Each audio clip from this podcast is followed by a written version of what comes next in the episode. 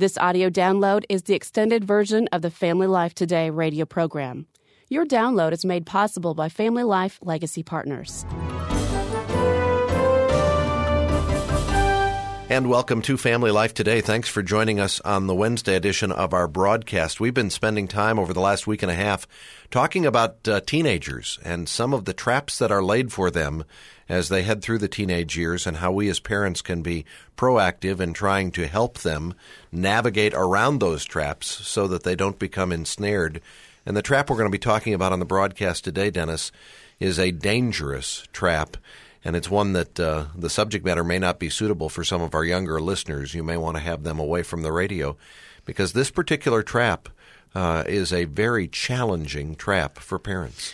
That's right, and it's one unfortunately that has found its way into the Christian community at an alarming rate, mm-hmm. and that trap is pornography. You know, Proverbs uh, 4:23 says, "Watch over your heart with all diligence, for from it flows the springs of life." Mm-hmm.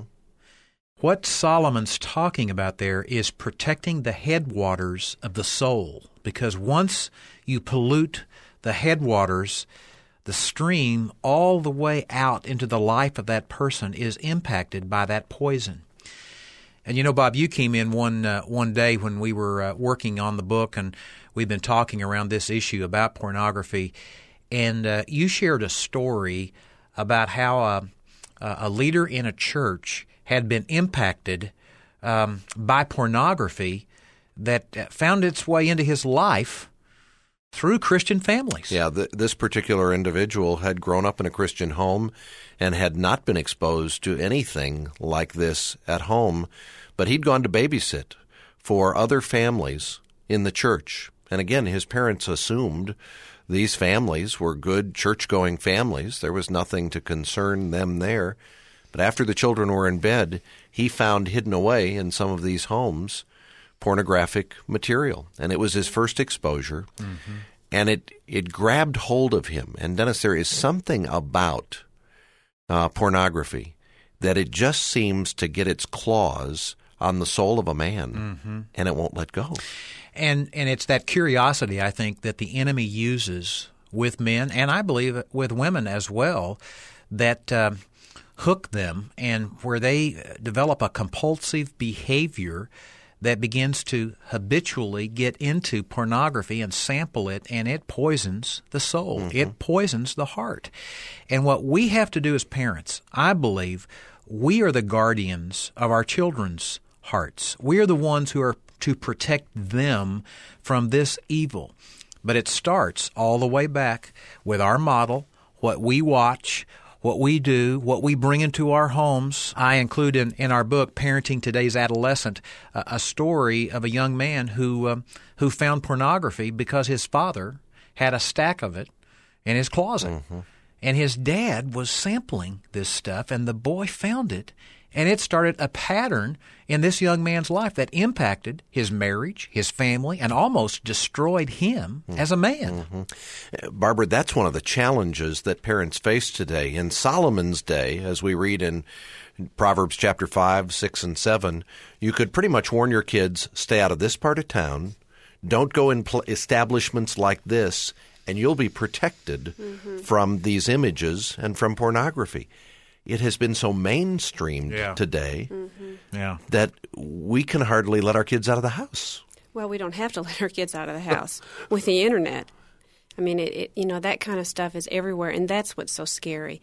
But parents really need to be on guard, as Dennis was saying, and protecting our kids and watching where they are, where they're going, and even in letting them go to somebody else's house, like that story you told about that man when he was a young boy, finding it in another Christian's home. We have to be so careful where we let our kids go and who we let them spend time with. And we've got to be asking a lot of questions at the same time, like the question you ask your son Benjamin one day when he came home from school. Yeah, and I asked him if he'd been looking at anything he ought not to be looking at, and it was uh, he was about uh, twelve or thirteen years of age. That's a pretty bold question for a dad just to grab his son and say, "Hey, you've been looking at anything you you shouldn't be looking at." Well, I think the Spirit of God prompted me to do that, and I think what I want to encourage our, our listeners to do is when when the Lord begins to burden you with something with your children, step on in there and ask the question. uh, Benjamin had come home from school. We were in the kitchen, and uh, I asked him that question, and it was like he was struck with lightning. It's like, Dad, you been reading my mail or something?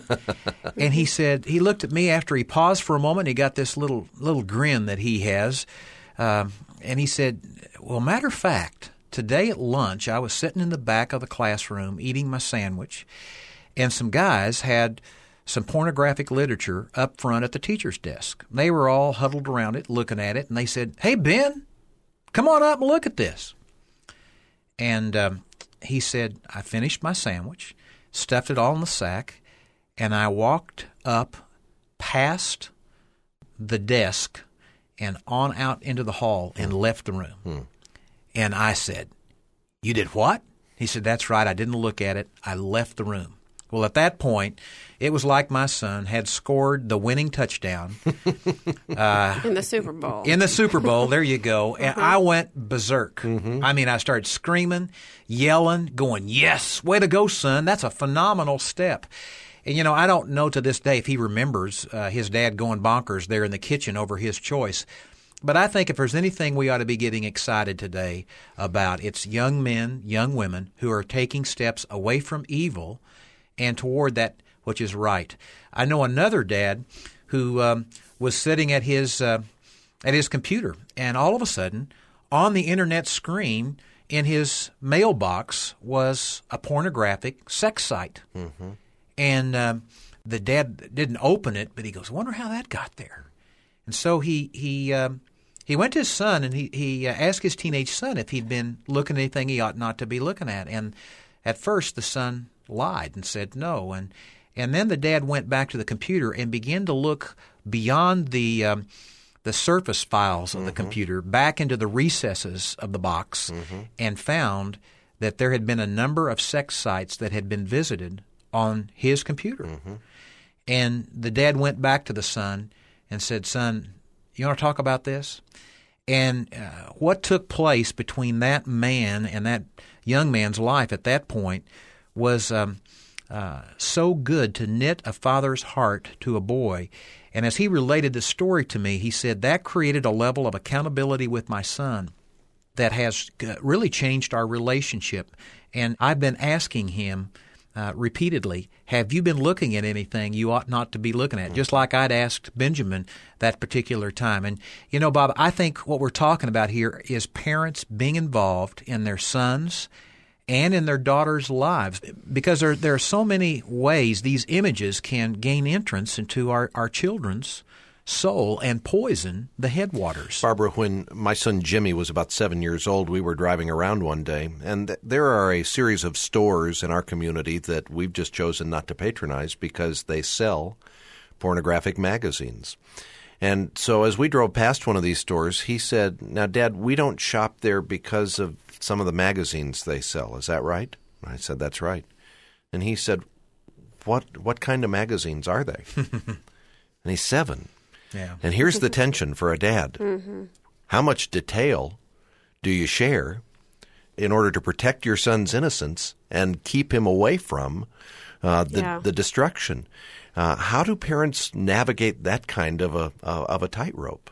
Well, I think parents, it again goes back to being involved, and it's a word we've talked about over and over again in the book, and as we've been talking through these traps. Moms and dads have to be involved in their child's life, and that means asking questions all the time and then responding to the questions they ask us, like you did with Jimmy, and saying, you know, it's, it's something that is degrading to what God created, or, or bring it back to the scripture, to God's blueprint and God's plan for marriage and family and just let them know that, mm-hmm. that this material is mm-hmm. not wholesome and it's not healthy. But we need to be careful that we do it in such a way that we don't increase their curiosity so that they want to go find out what this is.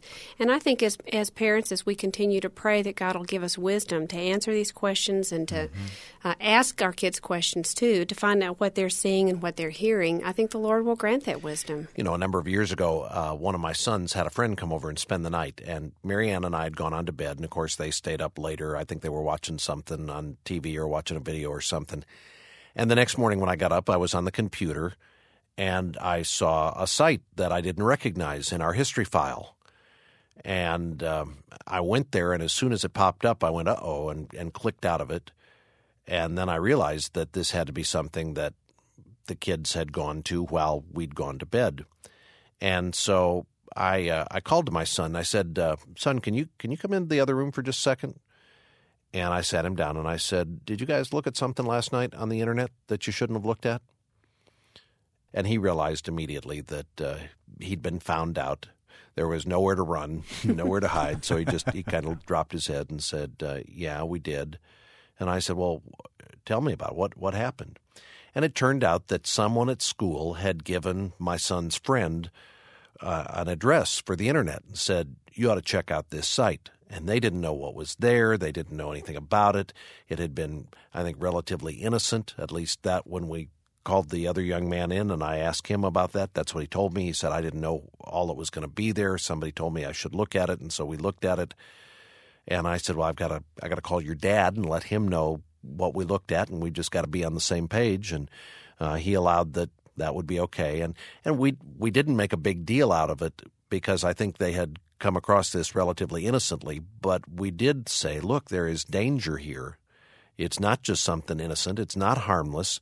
You got to be very careful. You don't want to be going to these sites. Looking at this stuff can um, can damage your soul. That's and you know, right. when we think about this issue of pornography, we typically think about our teenage sons and the pictures and images that they're seeing, but I'll tell you, there is a growing trend of teenage girls going on the website to look at particular kinds of pictures or images. And even if they're not looking at what we would technically refer to as pornography, uh, they are going to sites or they're reading literature or they're viewing things that can have the same kind of influence on their soul.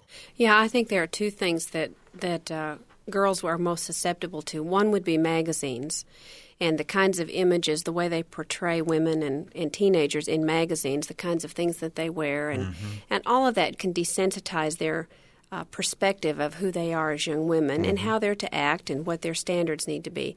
And the other thing would be uh, novels that girls read, because there are a lot of novels out there, even Christian novels, that are romance novels that stir up all kinds of longings and passions and desires and interests uh, along those lines that are not necessary for these girls to be experiencing. It's it's not something that they need at this age in their lives. They need to be doing things that are much more wholesome and relational with girlfriends and family rather than feasting their eyes and their minds on these uh, magazines and books that are all about things that they have no business being involved in. Some of the magazines that you subscribed to when you were in high school Yeah. and had hoped you might uh, subscribe to someday with your daughters, Yeah. you found were wholly inappropriate. Yeah, I remember discovering that and what a shock it was when our oldest daughter was a teenager. And I, I thought, well, I'll just subscribe to this magazine for her and went and bought a copy at the at the newsstand for her to have and was just amazed at how it had changed over those years from when I was a teenager to to when she became a teenager and that was even about 10 years ago. And uh, the content was just was awful. It really was. Dennis, in the same way that men are stimulated visually, women are stimulated emotionally. What they read in romance novels and magazines can gain a grip on their soul. I think it's uh, it's the wise parent who understands that this problem is not just a male problem. I think many of the soap operas today, uh, a lot of advertising, other things are trying to gain entrance into a woman's soul and pollute her, much as uh, diabolical forces are trying to do the same thing with men. And it's why we've got to maintain a good connection with our daughters as well as our sons and be tracking with them, and asking them how they're doing. You know, it's been said that the internet is uh, the pedophile's playground. It's where um, people who prey on boys and girls live and hang out. And our children, if they venture into this information highway, we need to be there and be hanging out with them to make sure that where they go is safe, just like we wouldn't send them to a section of town that would be unsafe for them uh, to go visit.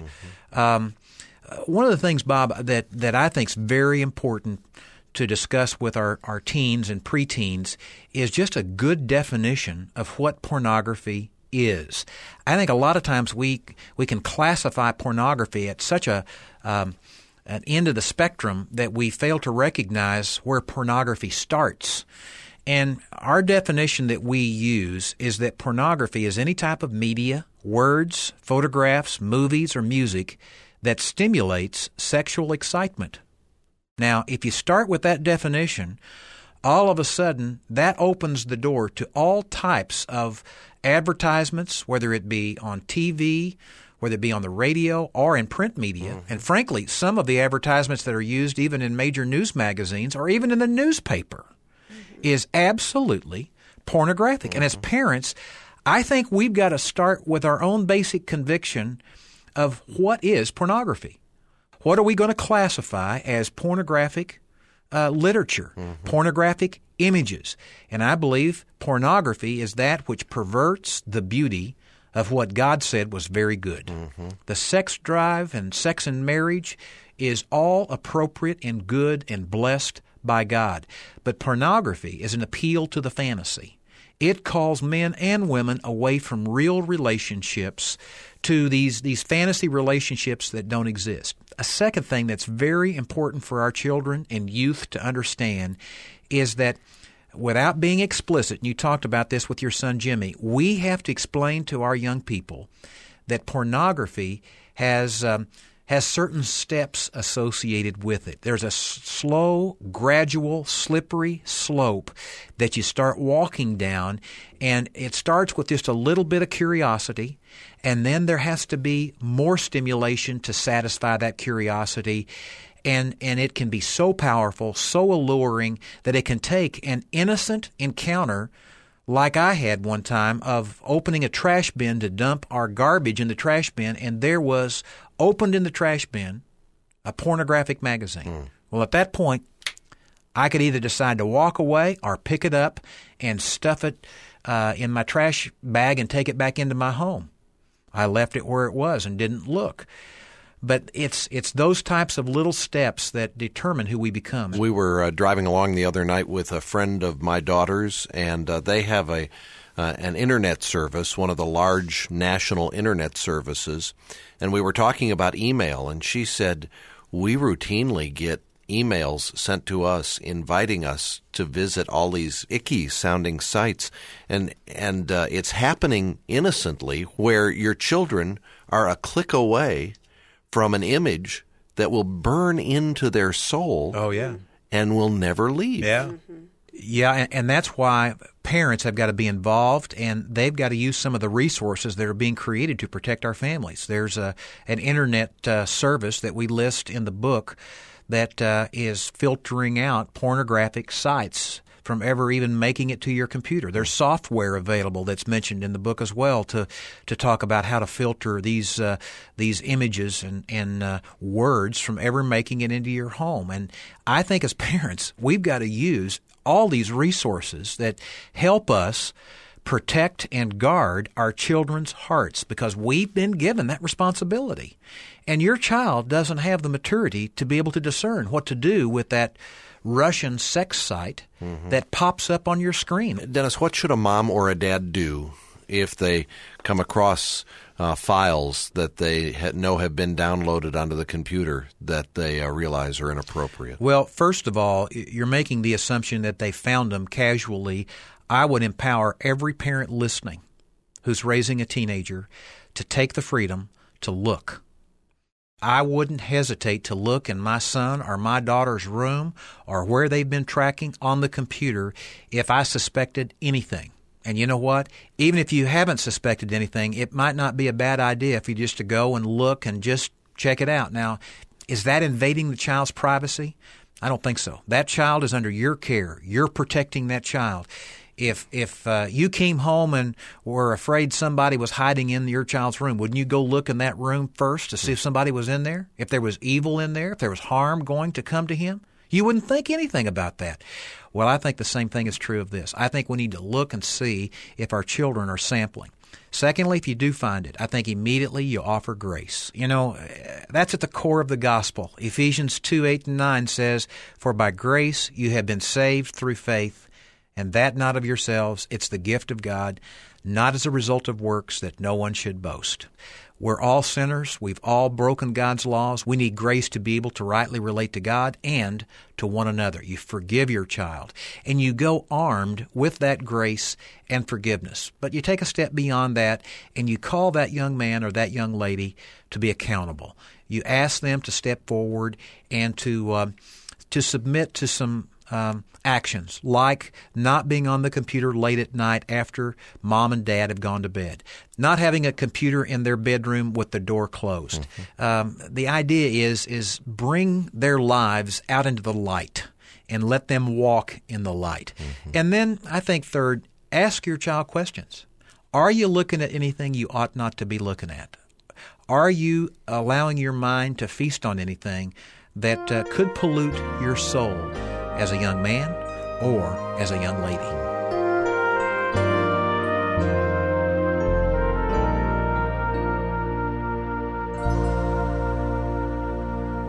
Thanks for listening to Family Life today. For more downloadable audio programs or other resources, visit our website at familylife.com.